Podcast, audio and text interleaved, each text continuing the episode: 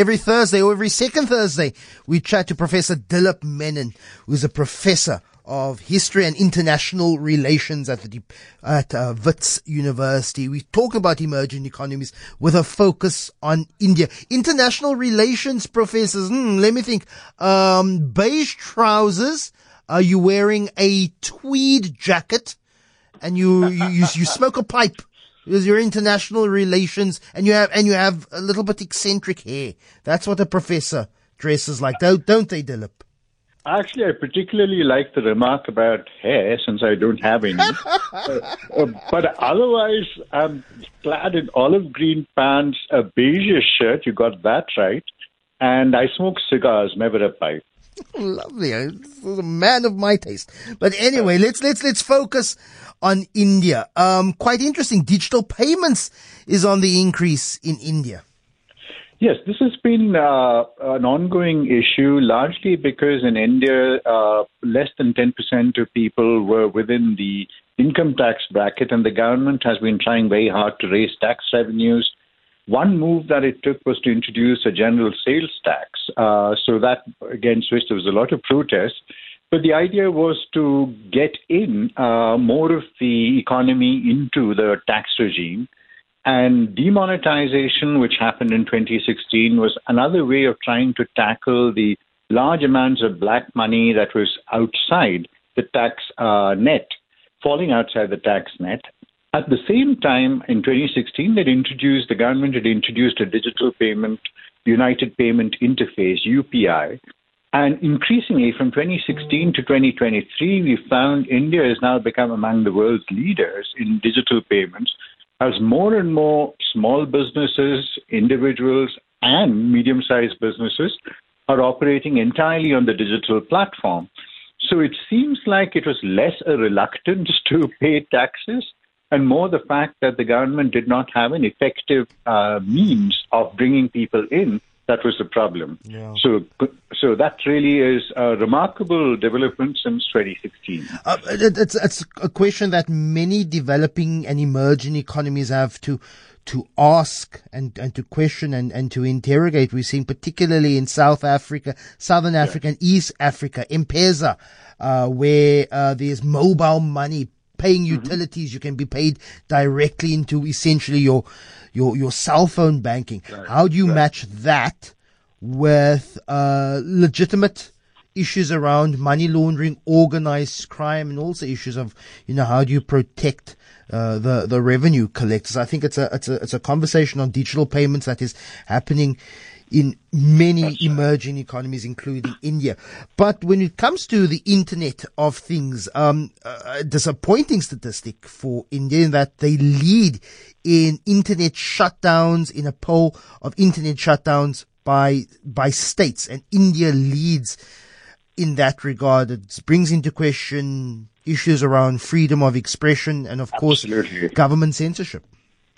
See, and this is, I mean, like I try and balance good news with bad news. So we had the good news first and now the bad news that India has now become the uh, uh, leading uh, government uh, uh, engaging in uh, internet shutdowns in the world right now.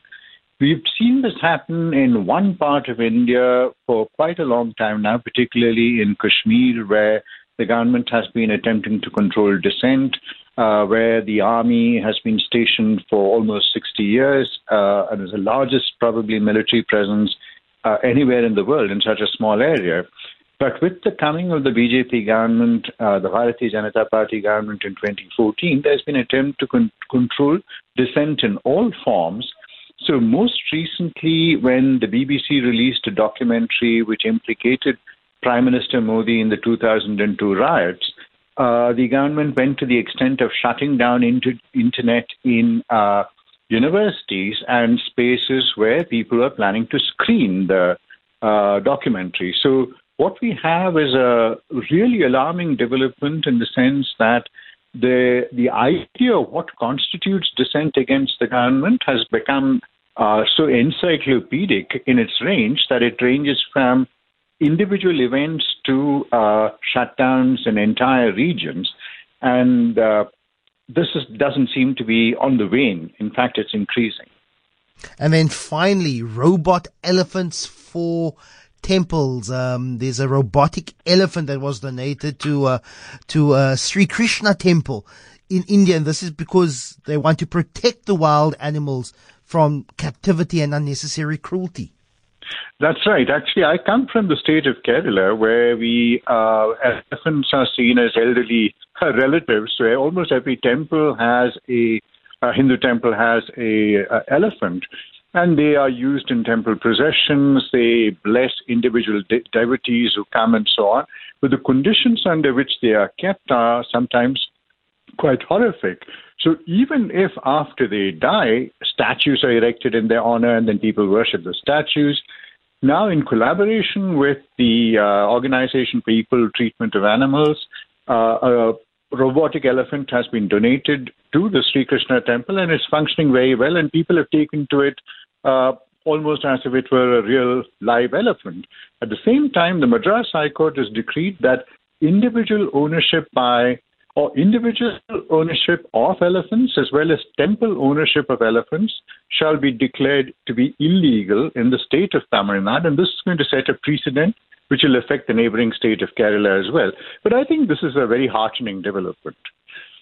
I've I've had I've been tempted. I've been to I've I've been to Thailand where they also have these elephant, and I say this in air quotes sanctuaries, and mm-hmm. I I I I have managed to not be tempted to, to visit any of these elephant sanctuaries, particularly when it comes to considerations, so-called anim- elephant sanctuaries, I should say, when it comes to considerations of, uh, of animal cruelty and abuse. So uh, I guess it's also about the, the ethical consumption. Sure. I know that many temples in India and in, in particularly Thailand are very much tourist attractions. So I guess it's very much also right. how the tourist economy uh, but the other side of it, Lester, uh, you know, there are a lot of orphaned elephants, abandoned elephants, and so on.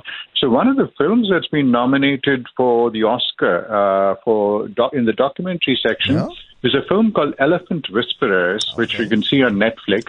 Which is about uh, Tamil Nadu, the neighboring state to Kerala, where mm. two. Uh, it's a story, a really heartwarming story of a man and a woman who take care of baby elephants, which have been abandoned by their herd. So there's that as well. You know. I, well, I appreciate that suggestion.